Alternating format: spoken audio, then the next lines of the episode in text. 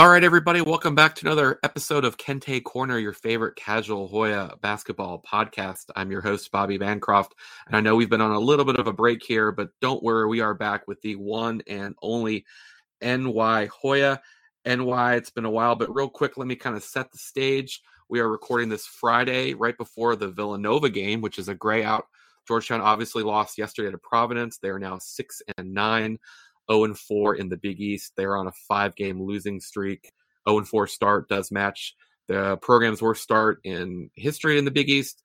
They were 0 and 4 both in 1999 and 2017. They did yesterday get Captain Don Carey back, and he made a huge difference. If we want to try and look at some of the positives, I know casual Andrew was going to come on.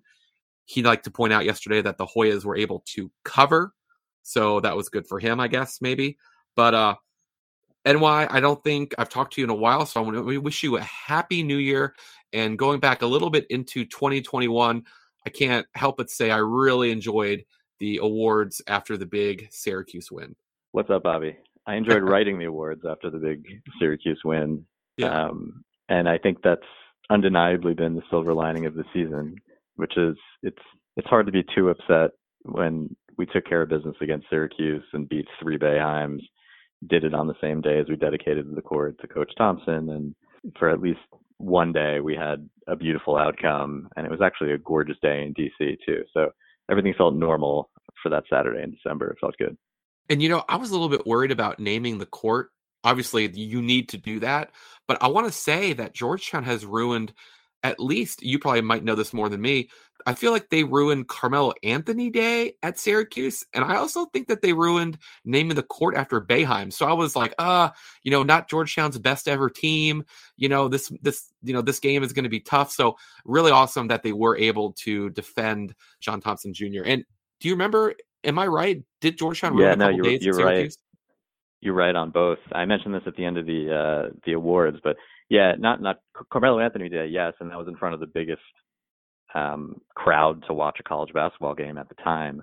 Obviously, with Carmelo in attendance, but the Jim Boeheim court dedication day was was 20 years ago. I think it was in 2002, and so that was a team that featured Gerald Riley and Mike Sweetney and and you know some of our some of our old favorites. But it was 2002, 2003. It was it was one of those two years, but um, it was great. We have a we have a habit of spoiling a lot of their big days at the Carrier Dome. Now, I haven't been to a game. Well, I'm sorry, I've been to the home games this year. I haven't been to a road game, or I guess a neutral site game, as it is, even though it was against St. John's in the 2020 Big East tournament right before the world completely changed. And uh, you just mentioned Mike Sweetney. He was behind the Hoyas bench um, last weekend when the Hoyas took on St. John's at Madison Square Garden. And I couldn't help but notice, since we were talking, that you were there. So I'm assuming you're NY Hoya. I'm assuming you've been to many games at Madison Square Garden. Um, what was it like going this year? You know, obviously we're still in the pandemic. Everything's a little bit different. What was your experience like going to this uh, road game?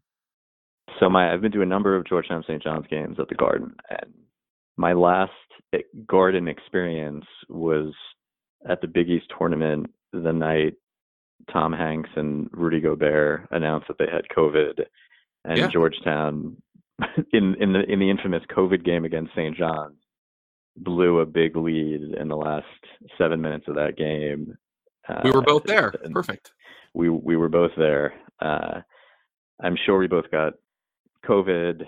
I then took uh, New Jersey Transit home and got COVID a second time, and then the world changed. So how was my experience uh, almost two years later returning to the garden? I, so the the first thing, just putting aside the how the team played and, and all that, the overall experience, there weren't a lot of people there, and obviously a lot of that has to do with uh, Omicron and um, but more to the point, whereas I feel like the garden is uh, you know has a healthy um, showing from the Georgetown faithful. I don't know what the are percentages are. You know, I think I've I remember it being somewhere around 60-40, 70-30. In this game, it wasn't close. In, in this game, it honestly looked like it was 95-5. Uh, there were really just a smattering of Georgetown fans in a few different sections. So it was a little disheartening to see. It wasn't surprising given COVID and and the way we've been playing, but just the overall environment felt it felt like for the first time ever at the Garden for a Georgetown St. John's game that St. John's had a like sort of a dominant home court advantage. You know what's crazy is, and I'm sure you watch all the games, you know, back home, is that the way that the lighting and the cameras and everything just no matter how many people are or are not at Madison Square Garden, it doesn't look like it's a bad crowd. You know what I mean? So that's why I was interested in getting your perspective because I said, okay, you know, at least at Madison Square Garden, which I've been to a lot of Big East tournaments. I think I've been to a couple non Big East tournament Georgetown games up there, um, at least at least three. But it looked good because man, outside of Syracuse game, it's it's it's grim is the word I would use to describe Georgetown's attendance. So that's a little that's a little disappointing that it wasn't better up there. And I mean, obviously, look, let's be fair. Even if the teams are super awesome, it was an NFL playoff Sunday, right? So you know the viewership was good because mm-hmm. they had the they had the Tom Brady lead in, but uh yeah, it's too bad to hear that the uh the crowd wasn't spectacular. It's true, but even on you know, Super Bowl Sunday a number of years ago, what 2015, we beat Michigan State. That was fun at the Garden. So I lay down all of the nuts and bolts of Georgetown, but let me just go a little bit deeper just to kind of make sure that we catch everyone up to what's going on. So, you know, obviously Georgetown six and nine, 0 and four. That's not great. The metrics don't look any better. So, you know, the old standard, which just got completely buried. Uh, RPI right now they are 223. The net, which is basically the new RPI, they're a little bit better. They actually moved up after the loss yesterday. They are 208. There are two what I'm going to call Power Six conference teams that have a worse net, which is Oregon State and Georgia. If I'm missing someone, I apologize. You can tweet me and let me know. Um, Palm, which is probably my favorite site and metric, I think it's totally worth the 20 bucks or whatever it is um, even if you're not, you know, a journalist or anything. Like I think it's a great resource to have to know what's going on. Uh, the Hoyas are 161. Um, the major conference teams, the Power Six, like I said, that are worse. I have Nebraska, Pitt, and Georgia. So obviously, there's nowhere to really look and find great stuff to talk about. I got to say though, just just in that list, okay, feels pretty good. Still feels pretty good to be better than Pitt. Never going to lose any love for Pitt abandoning us in the Big East, just being an awful team to face for a number of reasons, beating us in the 2008 Big East championship. It feels good to be ahead of Pitt, even if it's in this, you know, in in this uh, unfortunate list. And let's also be honest, it's nice to be better better than Tom Crean at something. Tom Crean is down at Georgia, clearly doing a masterful job. So we're two for two as far as I'm concerned. Yes, two for two, and I want to say that Georgia was one of Aminu Mohammed's, uh, you know, possible destinations. So, so he made the um, right decision. Clearly, clearly, clearly. I mean, you know, he's leading the Big East in rebounding. I mean, what else? What else can you ask for the guy as a uh, as a five star freshman that's kind of undersized to be leading leading the Big East in rebounding? So, like I said, that's kind of where they are. I do love KenPom. If you go to KenPom's page, they give you basically a percent of where they think Georgetown's going to be in each game. It's not pretty viewing right now. So, all that being said, we can't fix what happened, but we can look forward. And where do you kind of see what, what, what do you kind of look at as like best case scenario going forward for Georgetown this season? best case scenario going forward. winning the Big East tournament and going to the tournament. I, I, guess Friday night in the Garden we do have we do have a precedent for that, right? Uh, yes. know, not not being all that good during the regular season, and then all of a sudden turning it around for an incredible revenge tour for the ages. So we, we do have that as a as a as a healthy precedent to uh, to point to. But I, you know, what do I see as a likely, um, not a likely as a, as a best case scenario?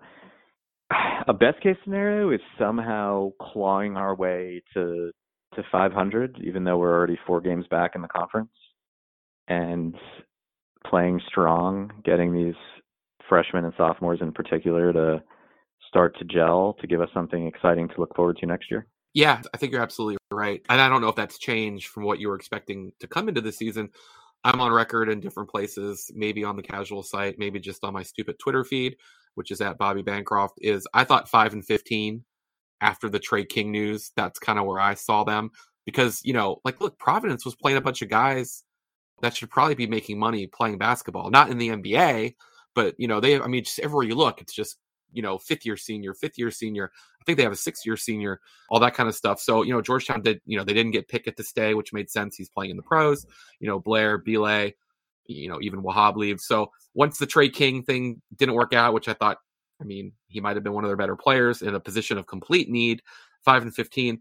Right now, I think, I know we talked a second ago about this before we started recording the Butler game that they've already played, I think, could have been a W if Don Carey had played. I think he showed yesterday his worth. If anybody was questioning how important the captain is to the team, but right now, uh, why I'm not going to lie, I, am looking at, I'm looking at a. I think, I think your path is splitting with DePaul because getting swept by DePaul would be a new mark to put out there. Um, I think you can win at Hinkle. That's where they usually win, and, and then finding a couple games where Kaiden Rice gets ridiculously hot. Everyone's kind of moving. But I mean, still, I have a hard time getting. I think I'm more at the 3 4 win threshold right now. And you, you did mention, you know, wanting to see growth from the freshmen. Um, it's really unfortunate that while there's struggles on the court, that this isn't a time where Jordan Riley is having an opportunity to kind of show what he's going to be like in the next couple of years. So I think there are more 3 4 wins. Um, I think you're right about seeing what the freshmen do. And and speaking of that, what's your take on Ryan Mutombo? I'd like to see more of the kid. I agree. Um, he's I've I've been pleasantly surprised by Ryan. I I I just assumed going in that he would be a project. Uh, you know, he obviously has you know some good some good length, but I, I thought it would be a big adjustment for him. Uh, and I I was frankly sort of expecting like a freshman year Roy. Well, this will this will take a few years, but he's he's more athletic than I thought. He's more coordinated than I thought, and maybe most surprisingly, he's a better shooter than I thought. He's he's got he's got a little bit of range. He's got pretty good form, and you know he's got a good sense of of what he's doing. But there's there's obviously he's got to put some muscle on. He's got to get better awareness on both sides.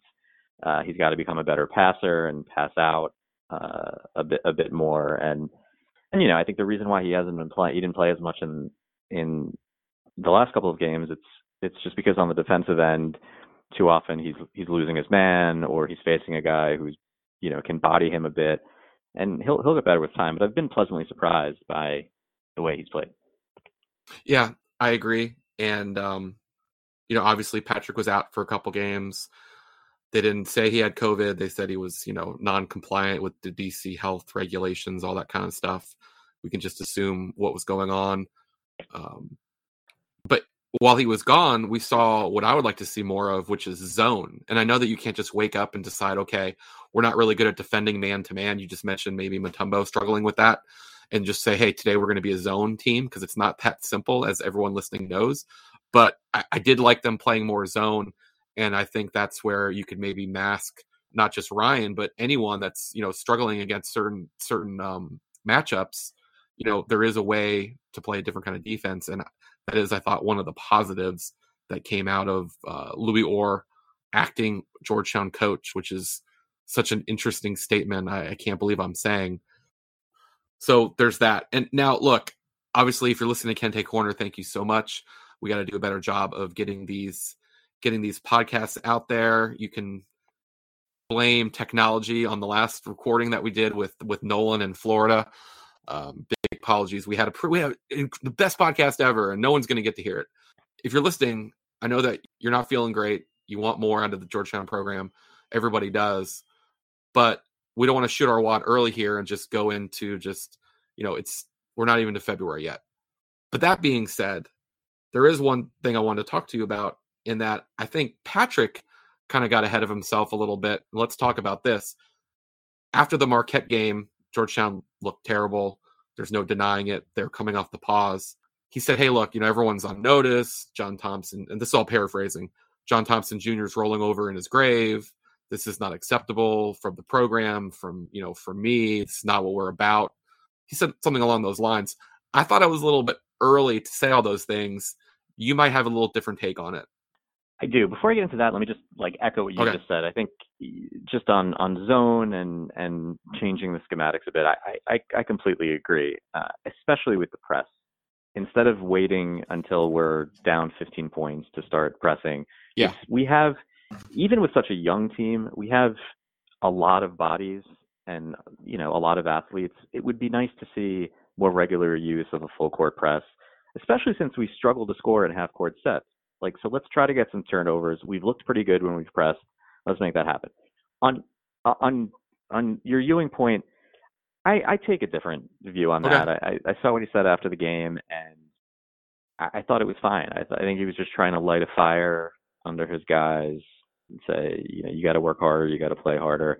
Uh, the timing of it all was unfortunate because everyone I know is struggling with COVID. We we haven't had you know a full team since since what the the TCU game. No, I think So TCU. I think I think Dante was out Oh, with a with a non-COVID okay, injury. Dante was out. So okay, so okay, so our our game against Providence was the first time we had a full roster, even minus Jordan Riley, of course, who's out with the shoulder injury.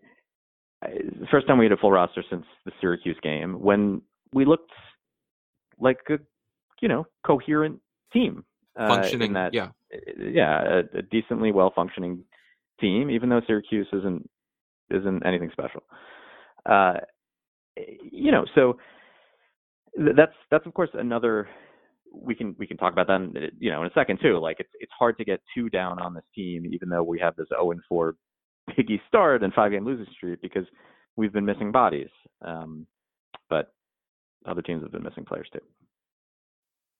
yeah, I get it, and I think what Patrick said, I think was something that needed to be said, and he obviously knows his locker room more than me or you do, and I'm sure he's, you know, all coaches say different things behind closed doors, and then they come out and they say things that they want to get out there.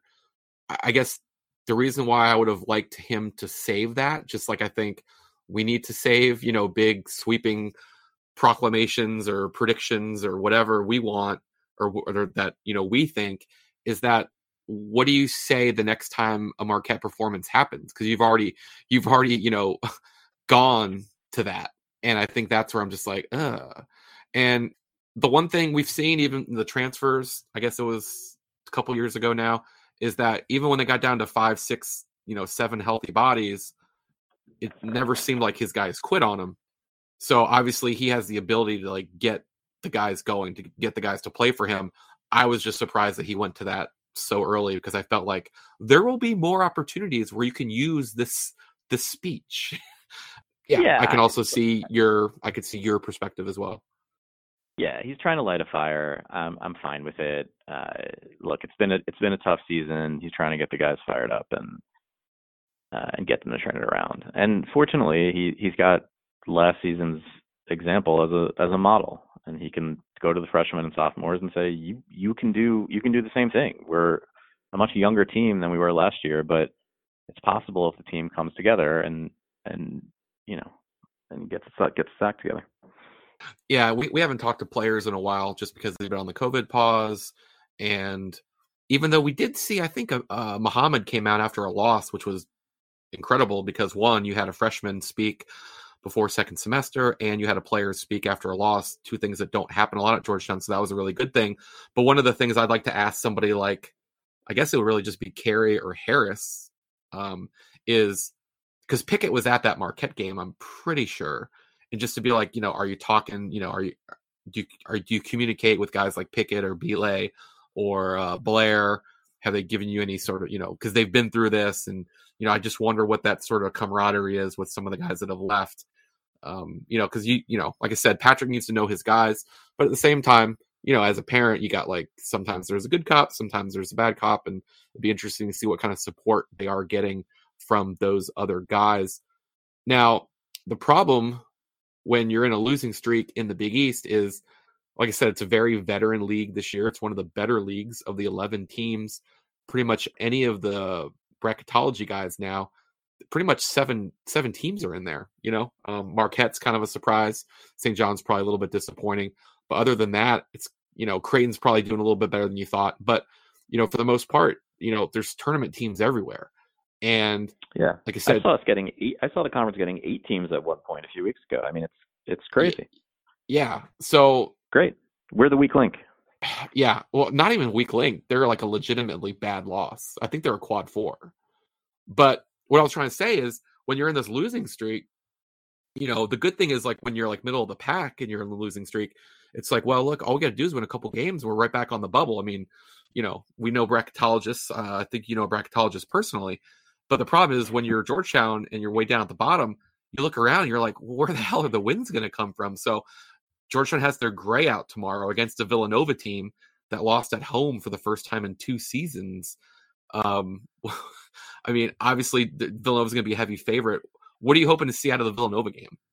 Uh, maybe something a little more inspiring than we saw in, in what eventually became JT3's last game as Georgetown's head coach. And that yeah. game we probably lost by 30 or so, where people were complaining about not getting pizza and Tyler Crawford, and it just turned into not the best look for our program. Uh, what am I hoping for? Expecting? I want us to play hard. I want us to play. You know, I want to play aggressive, not scared, and I want to see improvement. You know, there's if we get some adjustment. You know, I I, I appreciate the fact. You know, in the, in, in the Providence game, we never had the lead. I, you know, we were down what uh, 15 points in the first half, 16 points in the second half. And yet we came back and cut it to three at halftime. We cut it to four with four minutes to go in the second half. Our guys are playing hard. Our guys are fighting. It's not it's not good enough, but the effort is there. So I want to see more of that, and I appreciate, um, even though the move didn't pay off at the start of the first half or second half, but tinkering the starting lineup, taking yes. Kaiden Rice out of the starting lineup, I thought was a great idea. Collin Holloway is, you know, had been playing um, pretty well. He's uh, you know a few too many turnovers, but his fundamentals are sound. He looks to score. He's a pretty good passer uh, and a rebounder, and he and he and he plays hard.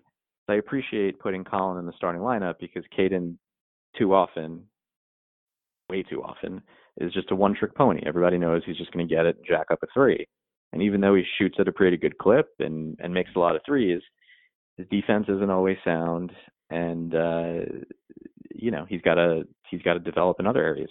So I like changing it up. I mean this this reminded me of taking Blair out of the starting lineup, I agree. even though he was our leading scorer, as Kaiden Rice is our leading scorer. It's it's it's nice to shake things up. I like seeing Rice as sort of like a microwave type of guy who can hit a few threes off the bench. Um, and I thought it was going to work, but you know, the game started out 13 to nothing in the first half, and a four-point deficit with our starters back in in the second half to start quickly became a 16-point deficit. So it wasn't clicking, but it doesn't mean that it was the the wrong to shake things up. Uh, getting those guys to play together a little bit more will hopefully pay off. Changing our schemes a little bit more, going to zone, pressing, I think will pay off. And then you know, I, I hate to say it, but we've got to try a little bit more just playing small. We can't constantly have, you know, uh, the a seven footer in the game at all times. And I know we've got three of them on the roster, and we want to find minutes for all of them. But the reality is, sometimes it's better when when we go small, so we could run a little bit more and close out on the perimeter more effectively, and and switch on everything. Yeah, unfortunately, I don't know if it makes for a good podcast, but you're definitely saying most of the things I totally agree with. Um, you know, I, I forget. I think Florida brought it up that maybe it was on Hoya Talk or on Twitter that uh, the guys on Kente Corner are just always pushing for the small ball, and I don't think that's fair. That's not my total philosophy, although that is kind of the way basketball, you know, has changed too. But I think based on the personnel of Georgetown's bigs, I think it just screams for a lot more, you know, opportunities to try small ball because it just you got to kind of look at what you got, right? You know, and I, I don't, you know, I tweeted yesterday, wow, in the first seven minutes, Georgetown's used all three of their seven footers. You know, yeah. um, and it's like, we, uh, is that really need, the path to winning? We we need guys with defined roles, right? Yeah. I mean, we we you know if people have to have a clear sense of what what they need to be doing because right now the only way we really can score is if Kaiden or Carey hits a deep three or we score in transition. We got to get steal and we score in transition. Our half court offense is is really a mess. So that that to me we we need to see progress. And I, I would look at this from a, from a few different angles, but we can start with Aminu Mohammed. Uh, Aminu, unquestionably, I think has the body, you know, uh, you know, and and the size as a bigger guard, and the athleticism, uh, and the rebounding prowess to compete at the next level. I think it's I think it's all there. The problem is he's not being put in positions where he can succeed. And part of that is on him, and part of that is on the staff. I think too often it can be frustrating. We don't have enough guys able to create their own shot. We we don't have enough sets where we can get guys good shots. And Aminu feels like he's got to do everything on his own, and he's dribbling into multiple guys and and forcing up difficult shots. This wasn't the case during the non-conference portion of the schedule, and so he was getting a lot better looks and and and looks better. But of course, with the conference play comes scouting reports, and teams have occasionally been doubling him or putting their best defender on him, and he's found it really difficult to adjust. So I think he's got to recognize situations in which, you know, he's he's looking at a dis like uh, sort of a poor angle for a shot, or um, where it would be more beneficial to kind of pick up a defender and then pass out quickly to a guard or pass underneath to a big and and get a better look. And part of that is just it takes time and and it takes you know the right plays. I mean he's he's the the one-on-one ball is just so disheartening to watch and it's it's not just Aminu, it Dante does it and Kaiden does it. Uh, and it it it is sometimes rewarded when we hit deep threes and that's unfortunate because it's not pretty to see. Yeah, well, it leads and i think that's probably one of the bigger things that led to patrick's rant that i think was probably a little bit too early but you know the selfishness um, you know guys not trying to set other guys up and you know, we watched providence yesterday you know kind of just get into the lane everyone just collapses and then there was an outlet i mean we you know i think um, the dude the dude off their bench came in real quick and was just you know filling it up and uh you know, Patrick mentioned yesterday that Dante is still covering from the the COVID fog, as he described it. They're probably not good enough defenders, and they're both small. But the way that UConn kind of won their last two championships, which has been a while now, 11 and 14, is they would put two point guards on the court a lot. And I was hoping to see some of that with Dante and Tyler, because I think Tyler's definitely provided enough of a glimpse as to why he was a pretty highly rated recruit that did a prep year Obviously, Dante is the hero from last year's Big East tournament. Been struggling a little bit, but if they can't play together, I do think I think Tyler provides a little bit of a different play, and I think it should be rewarded with some decent playing time. It goes to what you said about they made the you know Patrick made that lineup change for the first half or from you know the previous game, not starting Kaiden. It would have been nice to maybe let him ride the guys that got them back into the game. Maybe let them start at Providence in the in the second I, half. I agree. Look, and and if he wants to go small, it would be fun to see Dante, Tyler, Carey, Aminu, and Holloway out there. You know, we would certainly be undersized, but look, Aminu's what the leading rebounder in the conference right now. Yeah. And Holloway is a surprisingly good rebounder too. So it would give us what we lose in in length, we pick up in speed and aggressiveness and uh and and let's let's see how that plays out. I, I think different combinations of guys would be would be helpful for sure. Well, you know, I mean, they're going to have a chance tomorrow against Villanova, right? Because I mean, how much have they have they killed Georgetown in the past with just you know whoever is the center can't really guard anybody. You know, we saw yeah. was it um, Samuels and um, you know in the, the past couple of years just go nuts. I, I think so this will be a good chance to do it. I'm not saying that whatever they do against Villanova is going to be a tall order. Villanova one of the best teams in the country again, unfortunately, depending on your view. Coming off a loss too. Yeah. Yeah, yeah, and you know, in like you know, they're not they're they're definitely not showing up to DC all full themselves. Like I said, after losing, they they didn't lose a home game last year. They hadn't won, they hadn't lost one this year yet. So it had, it had been about two years since they they lost at home. So not getting Villanova at the best time, although there's probably not a great time to ever get them. But I do think yes, this is the Kente corner going small ball uh, vote of confidence yet again. I am a little concerned about the gray out. I don't know if they're doing all the t-shirts and stuff or if you're supposed to bring your own, but I, just, you know, like I said, the home attendance outside of Syracuse, kind of grim. I'm a, I'm a little worried about that. Yeah. I, I, all, all of that, I, who knows what kind of crowd we're going to get. Hopefully a halfway decent one. Hopefully we, we play hard and hopefully we surprise some people with the way we play. I, I just, you know, I, I'm, I'm taking a quick look at, um, some of the statistics, by the way. I, I have not done that done it uh, this year yet, but I like TeamRankings.com, and because you okay. asked earlier about best case scenarios, let's put best case scenarios to one side. I think what everyone just wants to see is progress, uh, a positive trajectory, and I think one thing that has been consistently frustrating over the course of of Coach Ewing's tenure has been a couple of things first and foremost, perimeter defense. And the second thing is turnovers. And we have not had the same teams year in and year out. You know, you remember in the last couple of years during the JT3 era, you know, people were wondering, well, you know, can is the foul rate attributable to Jesse or or you know, or Josh Smith or or, or someone else? You know, is it is it something that was uh, linked to personnel rather than scheme?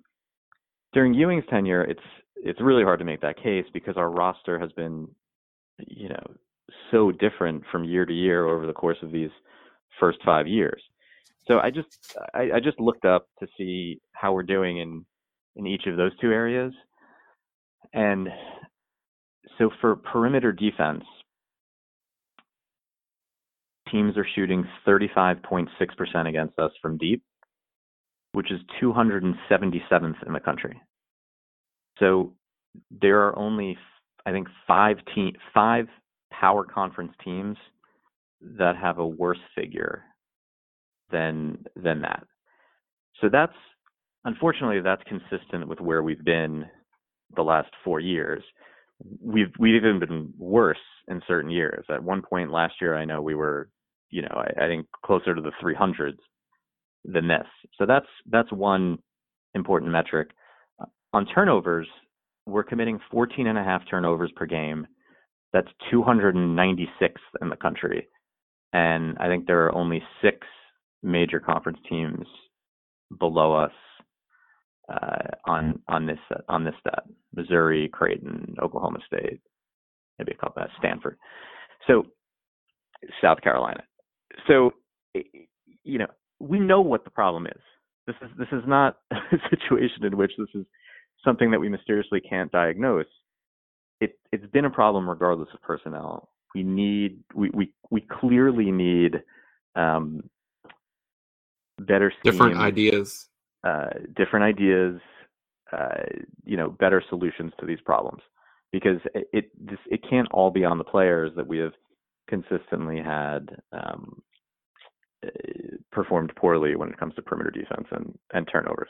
So that's the dour note of of the pod. But I think injecting some of the metrics into this are important just to see how we've been progressing from year to year. Can I add one that's going to make it onto my game thread that sure. is very scary? KenPom, conference only, Villanova shoots the highest percentage of two pointers in the conference. Do you know who has the worst two point percentage defense? Georgetown. Yes. We have the worst two point percentage defense and three point percentage defense. Again, this is this is conference only stuff. Okay. So I think you might have been looking at statistics that were for all of the games. Oh well, actually, yes. St. John's does have a worse three point defense than we do. St. John's Um, is the only one in the conference that has it, and and on turnovers, Creighton is the only one in the conference that has that's worse. Yeah. So, you know, obviously Georgetown's only played four conference games. Some of the teams have played, you know, you know, a couple more.